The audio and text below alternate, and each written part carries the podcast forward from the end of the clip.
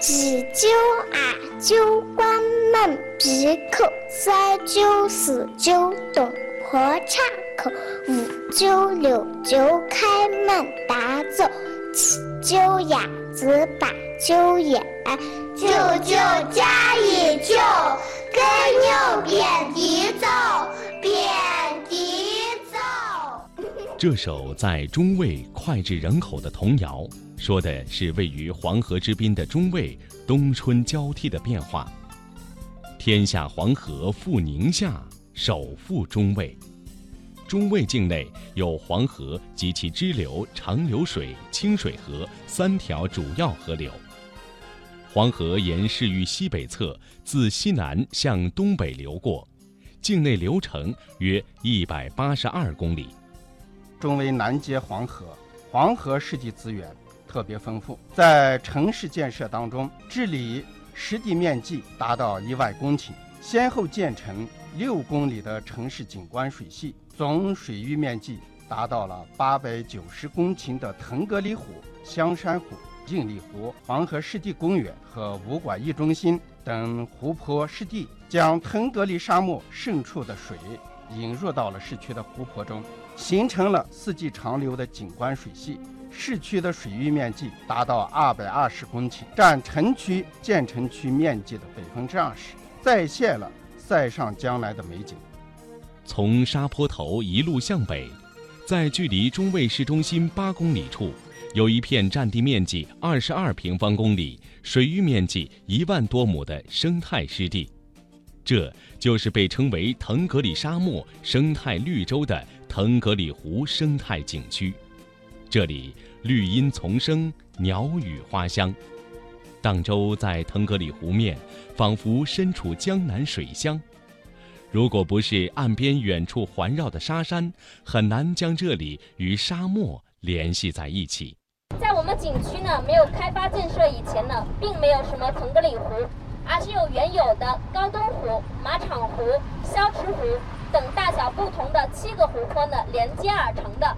也就是说，我们现在看到的腾格里湖呢，是在原有的天然湖泊的基础上呢，那么从二零零九年呢开始整合打造成了搭建成了一个新的大的湿地湖泊。就说呢，我们现在看到的湖泊呢是天然的湖泊。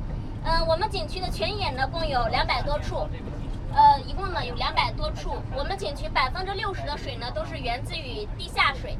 那么只有百分之四十的水呢，是源自于咱们啊这边呢看到的黄河水。那么有一部分呢是要补给的，呃，因为整个来说呢，宁夏的蒸发量，呃，日照强度还是比较强，那么蒸发量呢也是比较大的。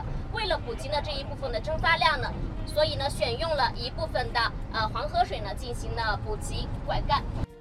在腾格里沙漠内部分布着两百多个大小湿地。腾格里湖就是其中保护最为完好的湿地之一。这部分湿地尽管面积不大，但却比其他的湿地有所不同，因为它们经历了从古至今的一次次蜕变，见证着一个个历史奇迹，所以才有了今天人们眼中的这番美景。实际上，世界上所有的沙漠都极度缺水。也就是说，有沙的地方没水，有水的地方没沙，而中卫依黄河而居，因黄河而秀。沙漠与水在这一感官上根本对立而又难于统一的一对矛盾，却被大自然的鬼斧神工而巧妙地融合。中卫是农耕文明与游牧文化交汇的地方。农耕文明得益于黄河的滋润，游牧文化则通过沙漠文化加以体现。这两种看似完全冲突的文化，却能够在中卫相互交融。在中卫，沙与水就这样共同谱写了一首和谐而又激荡的乐章。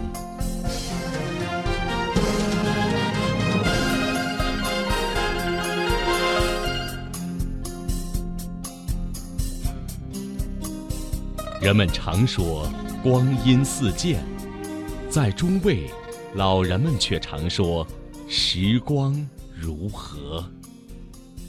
中卫历史悠久，是宁夏历史上的重镇。战国时，中卫为西北部少数民族的聚居地。到了明代，公元一四零三年，即明永乐年，设宁夏中卫，属陕西都司管辖。中卫之名由此开始。据考证，在中国沿用军事建制卫的城市只有两个，一个是中卫，另一个是天津卫。天津现在已经去掉卫字，中卫变成了全国唯一保留卫字称号的城市。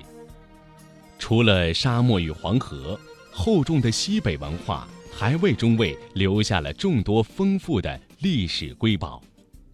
开建于唐代的时空大寺，大小洞窟依山而凿，择势排列；开凿于宋夏时代的天都山石窟，碑雕造像具有浓郁的西夏风格。还有位于中卫市城区宣河镇南二十公里处的四口子，享有“小华山”之称，历史悠久，风光奇丽，传说众多。而始建于明朝永乐年间的中卫高庙，占地四千多平方米，规模宏大，气势不凡。整个建筑层楼重叠，错落有致，飞桥相连，勾弦巧妙，被中国建筑师学会称作“中国古寺庙经典建筑”。我们就来到了宁夏中卫市的第二大旅游景点高庙。高庙呢，位于宁夏中卫市的市中心，非常的好找。那么，其实过去旧时候的中卫县的县城的城墙就从这里经过。高庙啊，就是。古代的时候的一个建筑群，在明代的时候呢，它被称之为新庙，然后到了清代呢，又被称之为玉皇阁，到了近代啊，人们就把位于下方的这个保安寺一起划并进了建筑群当中。由于位置比较高呢，就被称之为高庙了。高庙坐北朝南，沿着二十四级青砖铺砌的台阶而上，高庙主体建筑的砖雕牌坊耸立眼前。在仅仅四千多平方米的高台上，建造了近百间各种类型的殿宇，整个建筑群重楼叠阁、亭廊相连，构成了迂回曲折的内外空间，既从一个侧面反映出宁夏古建筑的精湛，也为研究古建筑艺术提供了宝贵的历史资料。如今气势雄伟的建筑，也曾在历史上经历过几次地震的灾难。高庙旅游公司经理田荣，在清朝康熙四十八年的时候发生过地震，高庙呢很多地方的都坍塌。乾隆三年的时候呢，第二次地震对高庙的损伤也很大。咸丰八年呢，寺院主持师傅呢对寺庙呢进行了修复。高庙以高取胜。登上最高层，又是一番景象。极目远望，大漠、绿洲、黄河尽收眼底，游人身处其中，仿佛能够听到从远处飘来的驼铃声，就像沉寂在诗中画内。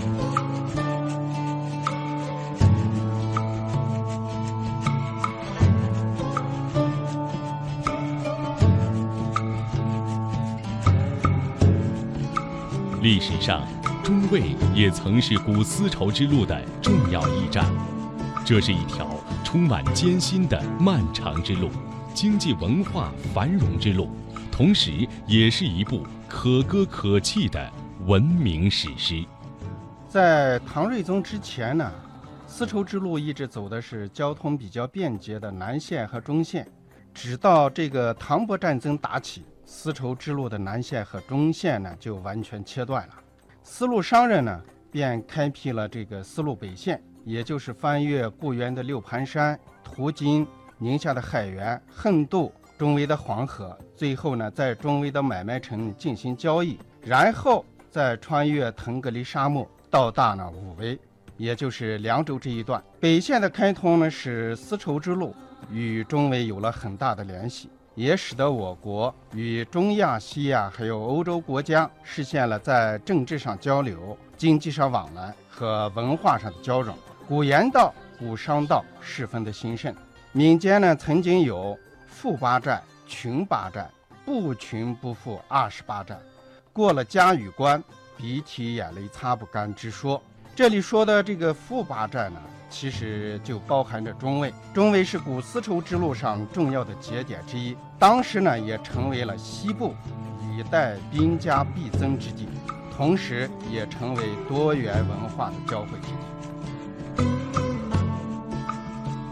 农耕文明与游牧文化的交融，多民族的融合，为中卫带来了丰富的文化宝藏。宁夏民歌《花儿》就是其中之一。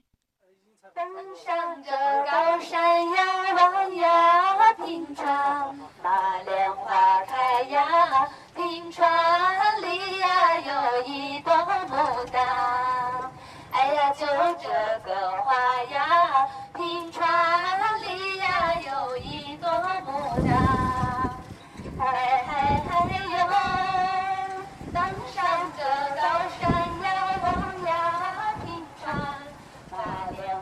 在中卫的每一个景区，热情的当地导游都会为远道而来的客人唱上一首《花儿》，表达最美好的祝愿。清脆的歌声伴着滔滔河水，为美丽的景色又增添了几分独特的民族风情。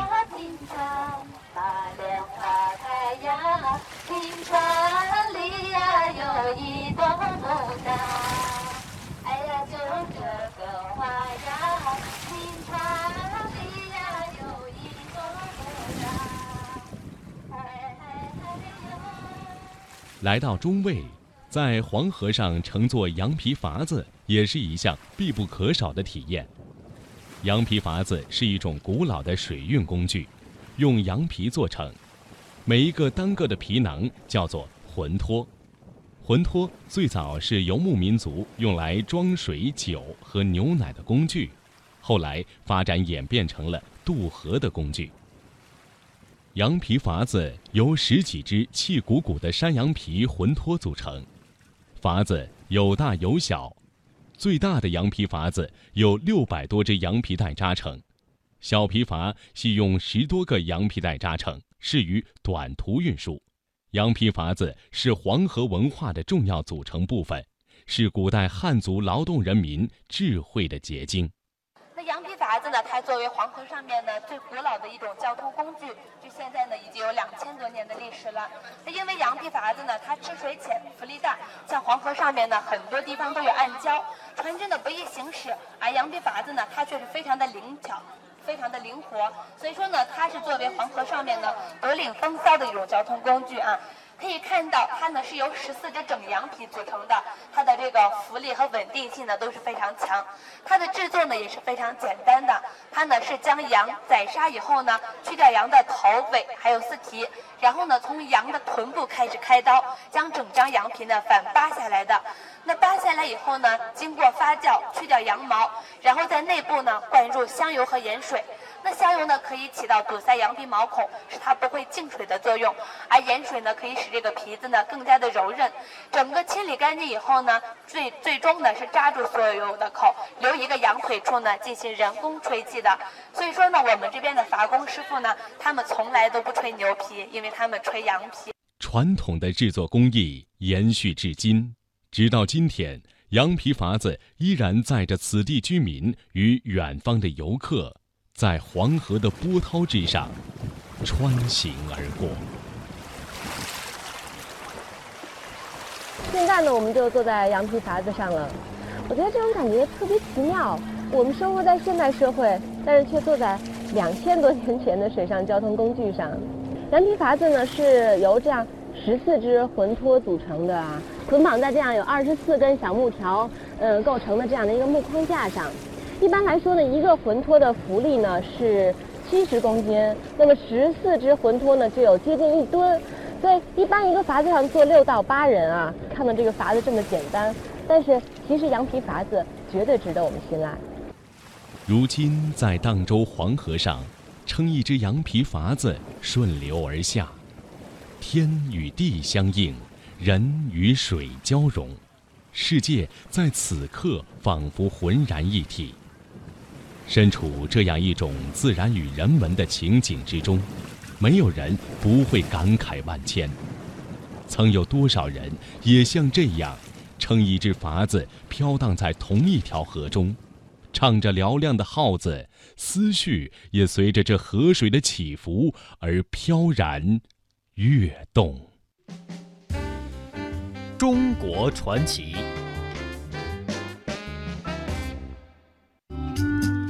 在宁夏的六盘山流传着一种古老而美好的年画——六盘山木板年画。六盘山木板年画以表现镇宅降福的门神福签以及有吉祥喜庆寓意的内容为主，构图均衡饱满，造型质朴大方，色彩呢也多用藤黄、大红、朱砂、翠绿、湖蓝之类的原色，鲜明热烈，质朴单纯。那么接下来的时间，我们就一起走进宁夏六盘山的木板年画。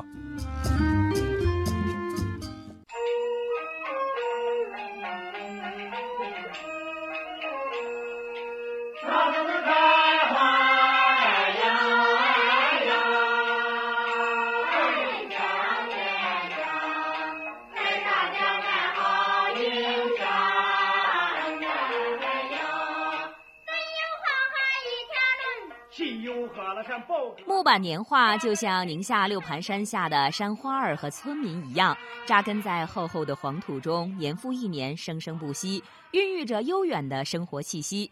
六盘山木板年画以表现镇宅降福的门神、福签以及有吉祥喜庆寓意的内容为主，构图均衡饱满，造型质朴大方，色彩多用藤黄、大红、朱砂、翠绿、湖蓝等原色，鲜明热烈，质朴单纯。这种充满着祝福和美好的年画，曾经深深地影响着生活在宁夏六盘山一带的人们。出生于宁夏固原市西吉县的作家郭文斌就是其中的一个。现在回忆起儿时在自家土屋里贴年画的情景，他还是会突然的激动起来。年画在我们童年记忆中，那当然是一种美的符号，不可替代的一种美学享受。只有一年到过大年的时候，才能去重新贴一次木板画。所以那种感觉呢，太深刻了。当这个经历了四季的那个屋子里面有那么一两张新的年画出现的时候，你一下子感觉那个屋子就活起来了。你感觉它有了精气神，好像你觉得天地间有一种力量，有一种喜庆。宁夏六盘山木板年画主要有门画、中堂、对联、调屏、窗画、抗围画、造画等。制作过程分为画稿、构线、木刻、制版、印刷、彩绘、装裱。印版雕刻以木质细密、适宜水印、经久耐用的木材为原料。木板雕刻后刷上水墨，印在容易吸水的宣纸上，也用水性的彩色颜料，分多版多次印成彩色年画。先用水墨印线板。红、黄、蓝、紫四色套印，水印技术要求熟练精细、准确无误。一般印制好一幅年画，最少要三个版或者四个版，最多不超过六个版。整个制作过程，从一笔一笔的在木板上画稿，到一刀一刀的将版画刻出，从一张一张的在刻板上印墨线，到一页一页的拓色，都需要足够的耐心和细致。工艺之繁杂，技法之精巧，往往令人瞠目。二零一二年，宁夏六盘山木板年画被列为宁夏第三批自治区非物种化遗产。祖上五代人雕刻、印制、销售木板年画的任振斌，被确定为宁夏六盘山木板年画的传承人。几百年来，经历了家族的搬迁、灾荒、战乱等等动荡和劫难后，到任振斌这一代人手里，仅完整保存了祖辈传下来的七块刻板。我父亲也偶尔也会做年画，后来。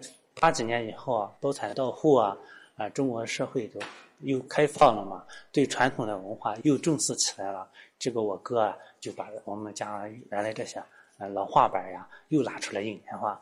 每到隆冬，当宁夏六盘山覆上了皑皑白雪的时候，任振斌一家人就开始忙碌起来。刻板、印画、赶集，一张张工艺考究的年画从他们的手里向四周乡邻销售出去，一份浓浓的祝福和年味儿也从这里传递开来。我们全家人每年到那个腊月的时候就忙活开来了，就开始印年画，印上就到腊月的时候就拿到集市上呀，附近的人啊都来到我们这儿拿，把年画都分发出去，嗯，销售。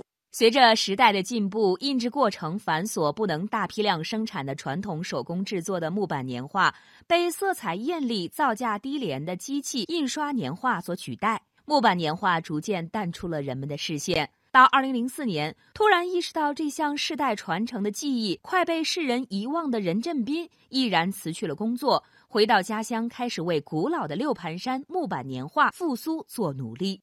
第一个，这是一个家族传承，也有感情的嘛。再一个，如果我们把这个东西做起来以后，也可以为我们名下增加一些吉祥的符号。然后就想把收集整理起来。苦于这项传统文化并没有多大的市场，真正要把宁夏六盘山木板年画传承下去，却并不是一件容易的事儿。太困难的时候，就是生活也没有着落，比如说小孩要喝瓶奶啊。都都感觉有点困难的时候，就就觉得反正先放一放吧，也没想着放弃，等缓和上来再接着干。二零零八年，在知名作家冯骥才、张贤亮等人的指点与帮助下，任振斌一边在宁夏镇北堡西部影视城经营一家刻章店来支撑家庭经济来源和木板年画的收集创作，一边向中外游客宣传介绍六盘山木板年画。每一个画，每一个图案。每一个符号都代表一种吉祥的祝福。现在这方面的啊了解的也不多，因为现在社会的这个发展节奏比较快，你要给普通的参观的人把这个符号要解释清楚，他也很费时间，他估计都没时间听。为了让更多的人了解、关注宁夏六盘山木板年画，任振斌动了不少心思。他认为，让这项古老的艺术不断的传承发展下去，除了要保留老技法、老传统之外，还要发新芽。我就是整理那些老样子以后啊，我现在新开发的东西就十二生肖。现在就是有的年轻人喜欢属于每个书上的吉祥花呀、吉祥宝石呀、吉祥图案啊，我尽量都把这些元素都给它融入进去。在宁夏六盘山木板年画被评选为自治区级非物种画遗产后，任振斌受到了极大的鼓舞。这几年，他利用自己篆刻的收入，鼓励和支持自己的姐姐任小辉、外甥任鹏飞等家人一起制作木板年画。六盘山木板年画仿佛是凝结着六盘山历史和文化的一页竹简。传递着黄土地上六盘山下每一个动人的神话传说，每一个真诚的祈祷祝福。一幅幅艳丽古朴、精美传神的年画，如同从千百年前穿越而来的梦境，在这里苏醒壮大。最大的希望就是能把这个现在这传统的老工艺啊都保持住，再能开发出一些新的东西，又能融入现代社会，又不失去传统。对我来说，它就是一种感情的寄托吧，是祖辈的一种传承嘛。要把这些东西做好了，就感觉很欣慰。